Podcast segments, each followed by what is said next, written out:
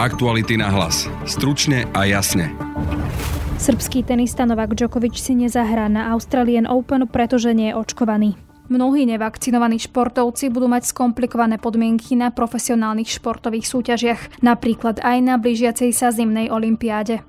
Budete počuť športového novinára Martina Touta Vaňa, budú mať prísnejšie pravidlá, nebudú môcť sa zúčastňovať toľkých súťaží, ale osobne si neviem predstaviť, že vrcholový športovec, ktorý chce rozvíjať ďalej svoju kariéru a chce byť najlepší, že bude nezaočkovaný. Je možné, že sa krajiny postupne úplne zatvoria pre neočkovaných? Pýtali sme sa štátneho tajomníka ministerstva zahraničných vecí Martina Klusa.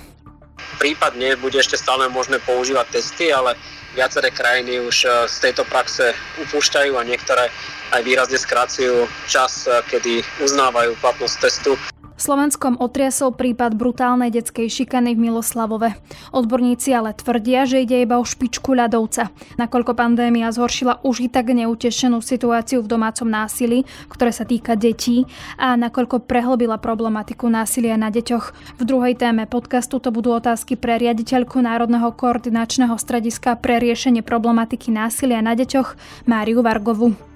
Skúsenosť so šikanovaním vzrástla zo 6 na 26%, čo je teda veľmi vysoké číslo. Samozrejme, že obrovskú úlohu zohráva pandémia, pretože deti sa veľakrát vzdelávajú dištančne alebo nemajú prístup k tomu vzdelaniu. Učitelia takisto nemajú taký dosah na deti. Práve počúvate podcast Aktuality na hlas a moje meno je Denisa Hopková. Výnimočný dizajn, svetlá v tvare anielských krídel a najlepšia bezpečnosť v triede. Také je obľúbené SUV Hyundai Tucson. Posaďte sa do jeho komfortných sedadiel a užite si jazdu s náladovým osvetlením, veľkou obrazovkou a špičkovými technológiami. Užite si zimu s Tucsonom. V Autopolis Bratislava máme autá i hneď k odberu. Navštívte Autopolis na Panonskej, Račianskej, Naboroch alebo kliknite na www.autopolis.sk. Aktuality na hlas. Stručne a jasne. Neočkovaný srbský tenista Novak Djokovic v nedelu neúspel odvolaním sa na federálnom súde v Austrálii proti opätovnému zrušeniu jeho víz. Z Austrálie bol tak deportovaný a súťaže sa nezúčastní. Je prípad srbského tenistu nový normál v športovom svete a teda, že neočkovaní športovci budú mať skomplikované súťažiť. O téme sa budem teraz rozprávať so športovým novinárom portálu Šport.sk Martinom Totom Vaňom, ktorého aj teraz vítam v štúdiu. Martin, ahoj. Ahoj. Keď sa to tak spätne zhodnotí, kto v tej kauze najviac podľa teba pochybil? Otvorená otázka a veľmi otázna a ťažko sa na ňu odpovedá. Pretože pochybili zrejme aj australské úrady, zrejme aj Novak Djokovic a aj organizátori Australian Open. Lenže nie sú všetky dokumenty oficiálne sprístupnené, vieme len informácie, ktoré unikajú na verejnosť a môžu to byť špekulácie, alebo môže to byť pravda, to však nevieme. Ale momentálne pochybili zrejme všetci. Nemala táto situácia zajsť až tak ďaleko. Už je v podstate za tým, hej, teda uh, Djokovic cestuje domov do Srbska a v podstate teraz možno mm, len zostáva ako keby zhodnotiť to, že čo celá tá kauza možno znamená pre športový svet. Pre celý športový svet znamená možno len také výkričník pre nezoškovaných športovcov, že aj keď ste hviezda typu Novaka Djokoviča, nebude s vami zaobchádzané inak. Aspoň nie v Austrálii.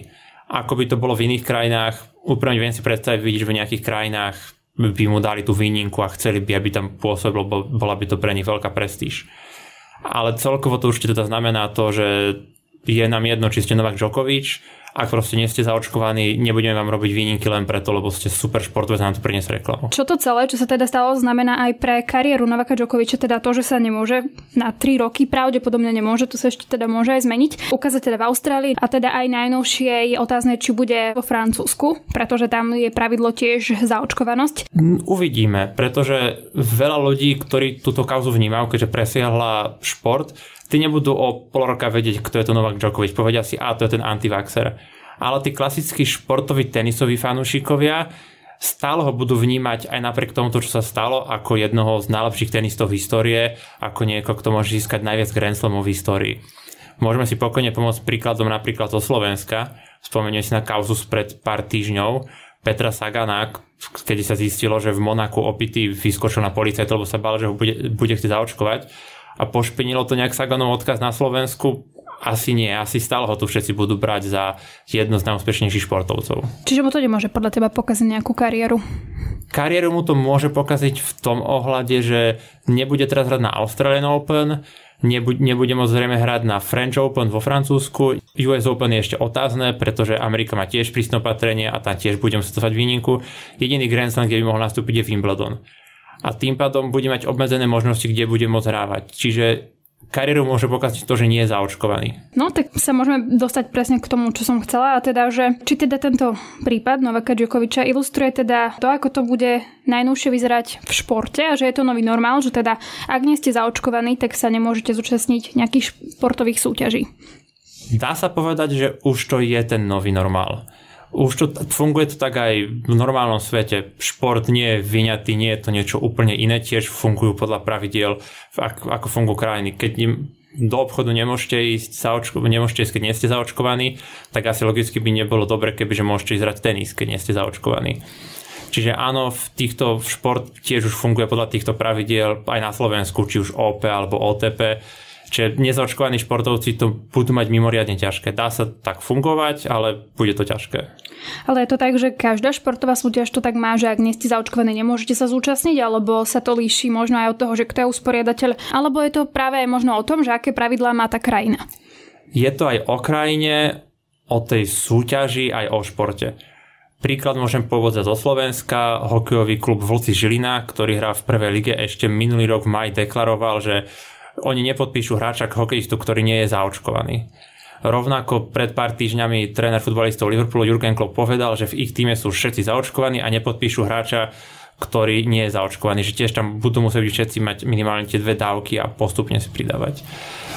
No ale napríklad v anglickej Premier League vo futbale bol veľký problém, že futbalisti verili rôznym konšpiračným teóriám a museli im doktori vysvetľovať, že musíte sa dať zaočkovať, že to nie je, nie, keď si dáte mincu na rameno, nie je to kvôli tomu, že vám bude žať kvôli tomu, že tam máte vakcínu a podobne.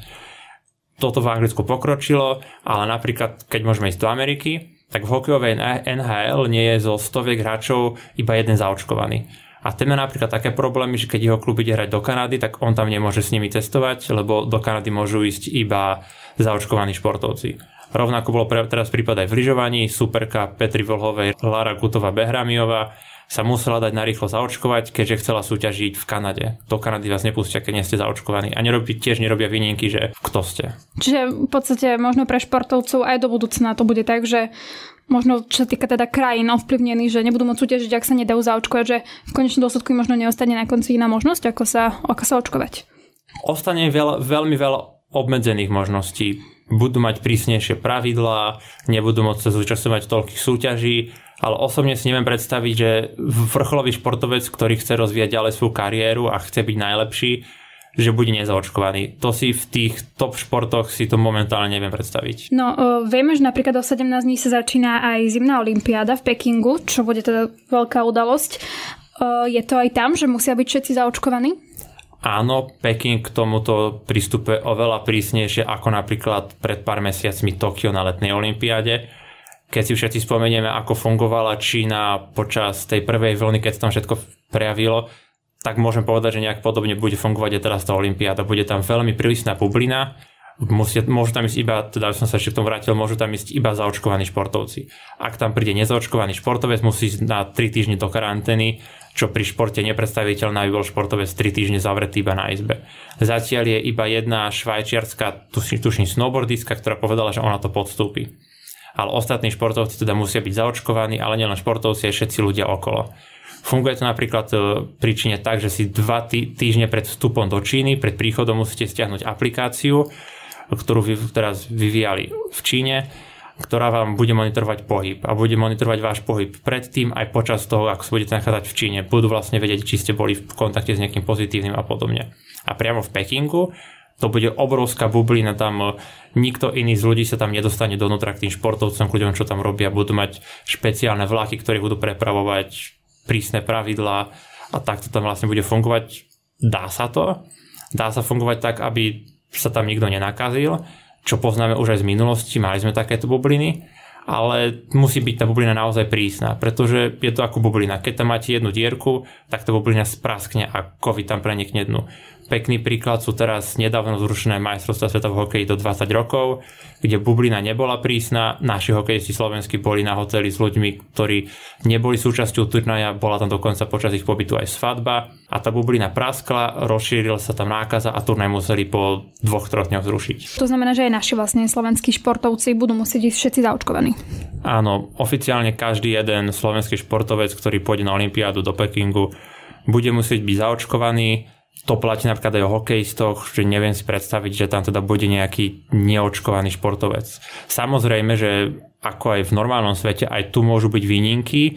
Keď niekto z nejakých zdravotných dôvodov sa nemôže dať zaočkovať, tak to potom bude individuálne posudzovať teda organizátora, asi aj čínska vláda. Ako sa vlastne stávajú k tomu možno športoví kolegovia, nielen k tej kauze, ale k celému teda očkovaniu? Ako to vnímajú samotní športovci?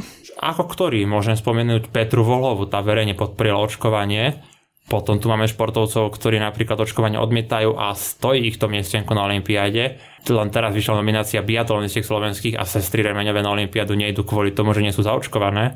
Museli byť 3 týždne v karanténe, čo už samozrejme teraz nestíhajú a nedalo by sa to potom tak fungovať, čo už sme spomínali.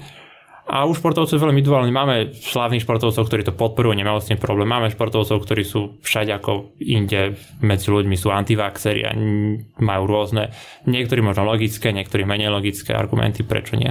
Potom sa niekto opýtal, že či je to fér, ako keby niekomu zabrániť športovať a súťažiť kvôli tomu, že nie je očkovaný. Z môjho pohľadu, aj keď toto už asi nebude veľmi spravodajské, chránime tým ostatných, kebyže napríklad teraz pustíme nezaočkovaného športovca na Olympiádu a on tam rozniesie nákazu, tak môžeme zrušiť celé podujatie.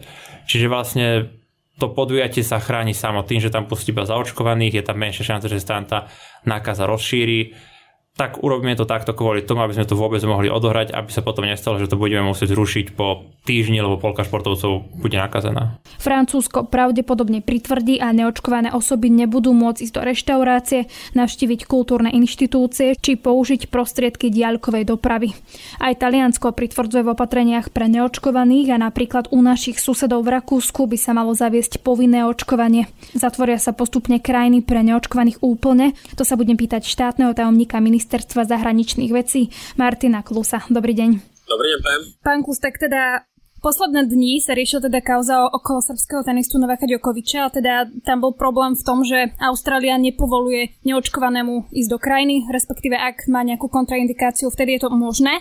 A mňa teda zaujíma, že či je teda toto taký nový normál, ktorý môžeme očakávať, že sa nebudeme vedieť dostať do krajín, keď nebudeme očkovaní. No ja by som to ešte novým normálnom eh, nenazýval. Eh, je fakt, že napríklad Austrália mala veľmi prísne pravidla vstupu už eh, pred samotným spustením vakcinácie. A je pravda aj to, že niektoré európske krajiny zavádzajú povinné očkovanie, ako napríklad Grécko alebo Rakúsko. Niektoré výrazne sprísňujú vnútorné služby v krajinách, ako napríklad Francúzsko alebo Taliansko. Ale nedá sa povedať, že by napríklad v Európskej únii hrozilo, že by nemohli do tej alebo onej krajiny prísť nezaočkovaní ľudia. Skôr to budú mať s tým príchodom trošku zložitejšie, ako to nakoniec máme už dnes napríklad aj do Česka alebo do susedného Rakúska, kde nezaočkované osoby musia podstúpiť karanténu. Sice môže tam ísť neočkovaný, ale dajme tomu, že ho to bude čakať dvojtyžňová karanténa, trojtyžňová karanténa v krajine. Áno, presne to sa dá predpokladať. V tejto chvíli je skôr tendencia tej karantény skracovať, čo súvisí s tým, že máme nové dostupné informácie o Omikronu ale uh, nejakej uh, karanténe sa pravdepodobne neočkované osoby nevyhnú. Prípadne bude ešte stále možné používať testy, ale viaceré krajiny už uh, z tejto praxe upúšťajú a niektoré aj výrazne skracujú čas, uh, kedy uznávajú platnosť testu. Doposiaľ bol takým zlatým štandardom 72-hodinový PCR test, ale prechádza sa už na 48 hodín, dokonca 24 hodín. Vy ste to už spomínali, že niektoré krajiny pristupujú k tomu, že sprísňujú opatrenia vo vnútri krajiny, napríklad vo Francúzsku pravdepodobne sa nebude dať uh, ísť ďalkovou dopravou, pokiaľ niekto neočkovaný, uh, tiež do reštaurácií, kultúrnych inštitúcií. Toto síce nie je úplne ako keby zákaz do tej krajiny, ale je možné, že napokon tí neočkovaní v tej krajine sa nebudú môcť tak voľne pohybovať, že de facto sa im tam neoplatí ísť? Áno, povinné očkovanie, to treba zdôrazniť, platí pre lokálne obyvateľstvo, to znamená ľudí, ktorí sú občanmi danej krajiny alebo v nej trvale žijú. Ale samozrejme, že niektoré služby, pokiaľ sú viazané na covidový certifikát, ktorý predpokladá zaočkovanosť, dokonca zaočkovanosť treťou dávkou, prípadne prekonanie, ktoré sa výrazne skracuje v poslednom období v rôznych krajinách, aj na Slovensku sme prešli zo 6 mesiacov na 3 mesiace, no tak potom tieto služby samozrejme nebudú dostupné ani pre našich občanov, ktorí by prípadne vycestovali do týchto krajín. A teraz stojí za zváženie, že či do takéto krajiny pre nezaočkovaného má vôbec zmysel cestovať. Aktuality na hlas. Stručne a jasne. Koncom minulého roka volil parlament nového detského ombudsmana po Viere Tomanovej. Parlamentu sa ale zvoliť detského ombudsmana nepodarilo. Jedným z kandidátov bola aj Mária Vargová, tá bude kandidovať aj teraz v novej februárovej voľbe. Inak e, šéfka Národného koordinačného strediska pre riešenie problematiky násilia na deťoch. Veľmi dlhý názov. Dobrý deň. Dobrý deň. Počúvate aktuality na hlas. Pekný deň mikrofónu želá aj Braňo Dobšinský. Takže pani Vargová, v Slovenskom tak dosť otresol ten prípad v Miloslove, tej brutálnej detskej šikany, ale odborníci sa zhodujú na tom, že to je tá povestná špička ľadovca že to nie je niečo, čo by bolo ničím výnimočné. Však svojho času tu bol tragický prípad vo Vrútkach, ako je rozšírený takýto typ násilia? Ako sa zhoršila povedzme v tej pandémii tá situácia v domácom násilí a násilí, ktoré sa týka samozrejme tým pádom aj detí? Tak situácia sa zhoršila. Napriek tomu by som nechcela hovoriť o tom, že je to nejaký normálny jav. Nie je to stále, to nie je normálne. Stále nemôžeme násilie považovať za niečo normálne. Aby som nejako upresnila aj čísla, alebo aby som informovala aj o nejakých konkrétnejších presných číslach, tak realizovali, respektíve podporili sme výskum, ktorý realizovali výskumníci, odborníci na reprezentatívnej vzorke. A tento výskum sme takisto mohli, alebo mali príležitosť porovnávať aj s výskumom pred pandémiou, pretože sa týkal podobných oblastí a prišli sme na to, že skúsenosť so šikanovaním vzrástla zo 6 na 26% čo je teda veľmi vysoké číslo. Ja by som veľmi rada rozprávala o šikane ako o nejakom lineárnom procese, ktorý je nejaký jednoduchý, niekde sa začína, niekto za ňo môže, nejako sa skončí, lenže bohužiaľ to také jednoduché nie je. Samozrejme, že obrovskú úlohu zohráva pandémia, Samozrejme, že školy, ktoré boli takým našim kľúčovým partnerom pri riešení rovesníckého násilia, teda aby som nehovorila iba o šikane, ale o všeobecne rovesníckom násilí, tak takýmto partnerom školy už bohužiaľ nie sú, pretože deti sa veľakrát vzdelávajú dištančne alebo nemajú prístup k tomu vzdelaniu. Učitelia takisto nemajú taký dosah na deti, aký mávali. Napríklad e, pred pandémiou sme si hovorili tak, že tretinu času deti trávia v škole, že 8 hodín zhruba trávia v škole, 8 hodín trávia doma s rodičmi, s kamarátmi, 8 hodín hodín spia, teraz to už tak nie je, teraz sú tie sily inak rozložené, čiže aj my sa musíme snažiť e, riešiť také opatrenia alebo prichádzať na také opatrenia, ktoré sa prispôsobia aktuálnej situácii. Inými slovami dá sa povedať, že povedzme aj v tom menej podnetnom prostredí a povedzme, že v takých tých chudobnejších regiónoch a societách tak ako napríklad ukázal ten prieskum, koľko detí nemá dištančné vzdelávanie, že to je okolo 120 tisíc, tak tam vlastne už ani škola nemôže vychytávať takéto prípady a tým pádom sa to zhoršuje, milím sa? Je to oveľa náročnejšie, ale nielen teda pre školy, ale aj pre rodičov zachytávať nejaké signály, pretože veľa toho násilia sa odohráva v online priestore, aj keď teda stále dominuje šikana alebo násilie, rovesnícke násilie tvárov v tvár. Poznáme tú kampaň každá piata, to znamená zhruba 20% žien zažilo nejaké fyzické násilie alebo iný typ násilia od partnera, ex-partnera a podobne. Vy hovoríte 626, to je len tá šikana. Máme nejaké také číslo, že koľko detí zažíva, alebo ako veľa detí zažíva nejaké násilie, čo sa týka nielen tej šikany, ale povedzme aj toho domáceho, od otca, matky, ďalších kľúčových osôb? No, tie čísla sú nie až také veľmi rozdielne od tej dospelej populácie. Snažíme sa teda čo najviac podporovať výskumy, aby sme neoperovali s číslami alebo s takými neurčitými dátami, že veľa, málo a nárast, e, vysoký nárast. Ale napríklad jeden z tých výskumov ukázal, ktorý bol síce realizovaný na dospelej populácii, ale odzrkadloval teda ich detstvo že zhruba 10% dospelých, už v súčasnosti dospelých zažilo nejakú formu sexuálneho násilia.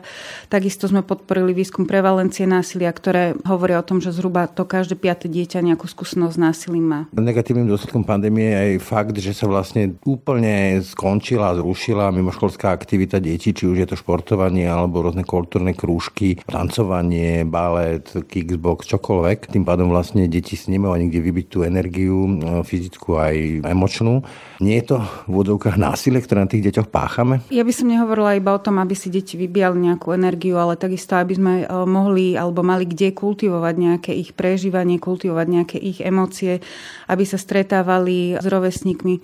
Zmysluplne trávili čas. Zmysluplne trávili čas, presne tak. Násilím by som to nenazvala. Určite je to veľmi ťažká situácia pre všetkých. Upresním to, že či bolo šťastné, že sme v tej pandémii takto obetovali tie deti, že či sme nemali postupovať citlivejšie a umožniť im vlastne nejakým spôsobom tráviť ten čas aj mimo tej školy a mimo tých domácností. Najmä keď majú nepotnetné prostredie. No napríklad dohovor o právach dieťaťa hovorí o tom, že štát má urobiť všetko preto, aby sme deti ochránili, aby boli zdravé, aby neochoreli. To je jedna vec, samozrejme. Ale tá druhá vec je, že naozaj treba podporovať aj tú kultiváciu, aj kontakt s rovesníkmi, aj emócie, prežívanie. Skočím do reči, ale to zdravie VHO definuje nielen ako fyzické zdravie, ale aj mentálne zdravie a emočnú pohodu. Tento konkrétny doho- článok dohovoru o právach dieťaťa sa týkal teda toho fyzického zdravia, ale súhlasím, áno, a pripájam sa k tomu, že nesmieme zabúdať ani na emočné zdravie. Vráťme sa ešte raz k tej otázke, aby som sa teda nejako nezamotávala. Či to teda je, bolo šťastné, že sme ich takto odrezali vlastne od všetkého? Hovoriť o tom, že pandémia zaskočila každého z nás, sme mohli pred tými dvoma rokmi, ale teraz už máme veľa nástrojov aj na to, aby sme deťom umožnili návrat do nejakého normálneho života, aby sme podporovali teda aj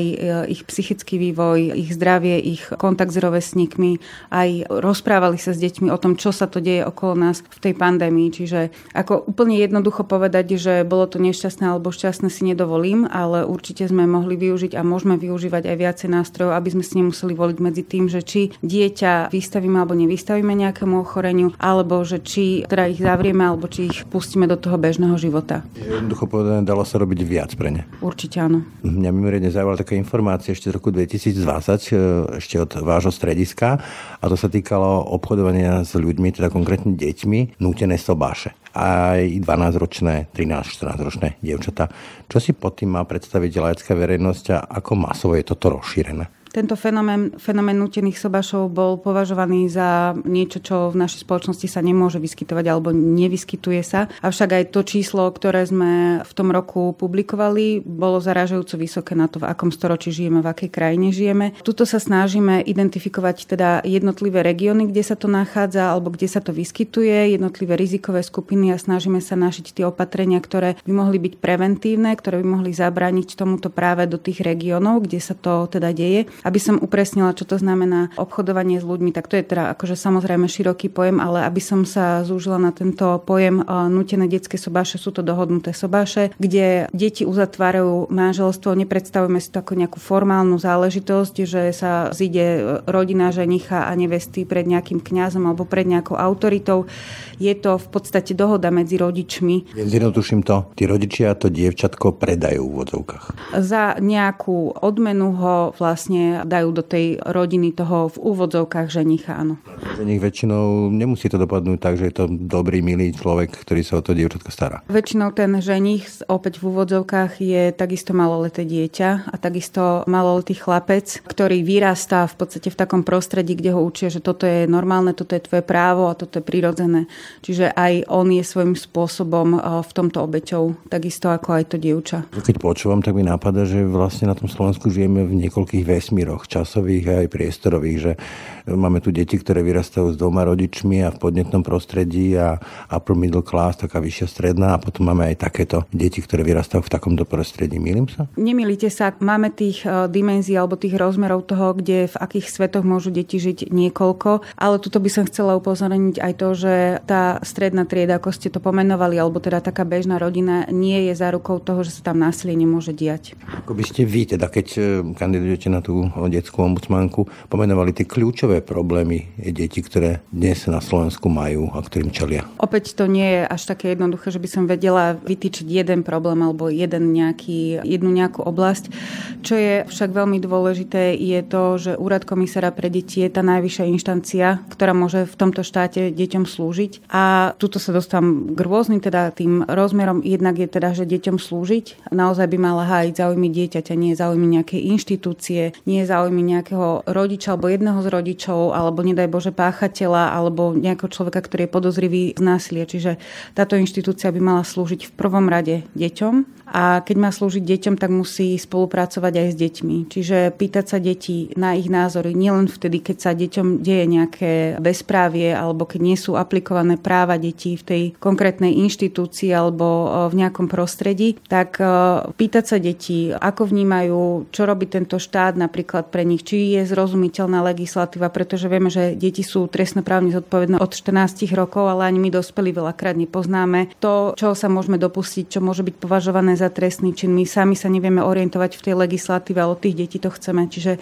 aj na toto sa pýtať, či je tá legislatíva, ktorej sa aj tie deti musia držať, je pre nich zrozumiteľná. Takisto by som veľmi chcela dať do popredia aj to, že akým spôsobom pristúpime k takým deťom, ktoré sa aj dopúšťajú násilia, alebo k deťom, ktoré už majú trestnoprávnu zodpovednosť a páchajú násilie. Takže aj starostlivosť o tieto deti, ako sa im darí napríklad v zariadeniach, ako tam k ním pristupujú, či... a tak ďalej. Aj resocializačné zariadenia, ale aj reedukačné zariadenia, diagnostické centra, skrátka všetky zariadenia, kde deti môžu byť umiestnené, kde sú viaceré deti na jednom mieste, odkázané plne na starostlivosť štátu. Môže sa slovenský rodič, ktorému na tom dieťati záleží, spolahnúť sa na to, že to nefunguje ako v tom povestnom čistom dni? Aby som vám vedela nejako zaručene odpovedať na túto otázku pozitívne, teda, že rodič sa môže spolahnúť, tak by som musela poznať situáciu všetkých zariadení a niektorých zariadení situáciu žiaľ poznám a viem teda, že nerobím úplne dostatočne všetko preto, aby sme zabránili jednotlivým situáciám, aby sme deti dostatočne vypočuli, ale nielen vypočuli, ale aby sme aj správne reflektovali na to, čo hovoria tie deti. Čiže nielen e, vypočuť si, že sa mi niečo deje, ale aj správne na to zareagovať. Hovorí sa, že po smrti či už partnera a partnerky je rozvod druhou najväčšou traumou v živote, môže byť a to je harmonický rozvod ale máme na Slovensku veľa takých tých neharmonických rozhodov, kde si rodičia riešia cez deti pomstu partnerovi, partnerke. Končí to povedzme tým, že sa neplnia súdne rozhodnutia o odozdávaní dieťaťa tomu druhému partnerovi, aby tak vytrestali toho ex-partnera. Máme to iniciatívu vymazaní rodičia, máme tu mnoho prípadov, že deti nevideli svojho otca alebo matku celé roky. Čo s tým sa dá robiť? Mne to príde absurdné, aby sa tu povedzme vôbec nerešpektovali súdne rozhodnutia a trvalo to po niekedy celé roky. Ja by som chcela odpovedať za ten úrad komisára pre deti alebo respektíve potenciál profesionálne za komisárku pre deti. Tu je najdôležitejšie to, že dbať na záujem dieťaťa, pretože veľakrát sa záujem jedného z tých rodičov dostáva do popredia a tým pádom vlastne ten rodič naozaj chce dosiahnuť nejaký svoj záujem, chce byť on vypočutý, chce rozhodnúť o tom, čo je pre to dieťa najlepší, najlepší záujem. Ale... Čiže vlastní je to dieťa? Asi by som to negeneralizovala, že to je vo všetkých prípadoch takto, ale rozhodne akože tá úloha komisára pre deti je práve byť na strane dieťaťa, nie na strane. Hlasom aj hlasom dieťaťa, ale byť aj na jeho strane. Pretože veľakrát aj v týchto sporoch sa dokážu o svoje slovo prihlásiť rodičia, dokážu sa prihlásiť inštitúcie, ale to dieťa ostáva niekde v pozadí nevypočuté a veľakrát sa aj tak reaguje na sporo rodičov len aby sme mali pokoj, len aby bolo ticho, aby sme neprišli s nikým do konfliktu a tak ďalej. Ale opäť to dieťa ostáva niekde v úzadí, nevypočuté. Neprihliada sa napríklad na jeho vek, na to, že ak sa napríklad aj nariadi ja neviem, striedavá starostlivosť alebo akákoľvek forma starostlivosti, takže či je to naozaj v jeho prospech. Máme tu napríklad také zákonné ustanovenie alebo zákony, ktoré hovoria o tom, že keď niektorý z e, rodičov neplatí výživné nejaký čas, hej, tak môže ísť do basy za to, normálne natvrdo. Na druhej strane, keď ten druhý rodič povedzme odopiera styk tomu ex-partnerovi, tak to sa zdá byť nevymožiteľné. To sa nedá riešiť nejako právne obdobným spôsobom? Ja teda mám vedomosť o tom, že sú aj také kroky právne, alebo teda viem o tom, že sú aj možnosti právnych krokov, aby sa dalo to súdne rozhodnutie vymôcť. Opäť tam ale sa generuje ten konflikt a opäť vlastne my neposkytujeme priestor alebo poskytujeme veľmi málo priestoru na to, aby dochádzalo k dialogu, aby dochádzalo naozaj aj k rozhovoru o tom, že čo čo teda ideme urobiť pre to dieťa, niečo ideme urobiť pre samých seba, ale čo ideme urobiť pre to dieťa. Toľko Mária Vargová, ďakujem za rozhovor. Ďakujem. No a to je z dnešného podcastu všetko. Viac našich podcastov nájdete na webe Aktuality.sk a v podcastových aplikáciách. Na dnešnom podcaste spolupracovali Matej Ohrablo a Branislav Dobšinský. Od mikrofónu sa lúči a tiež pekný zvyšok dňa želá Denisa Hopková. Aktuality na hlas. Stručne a jasne.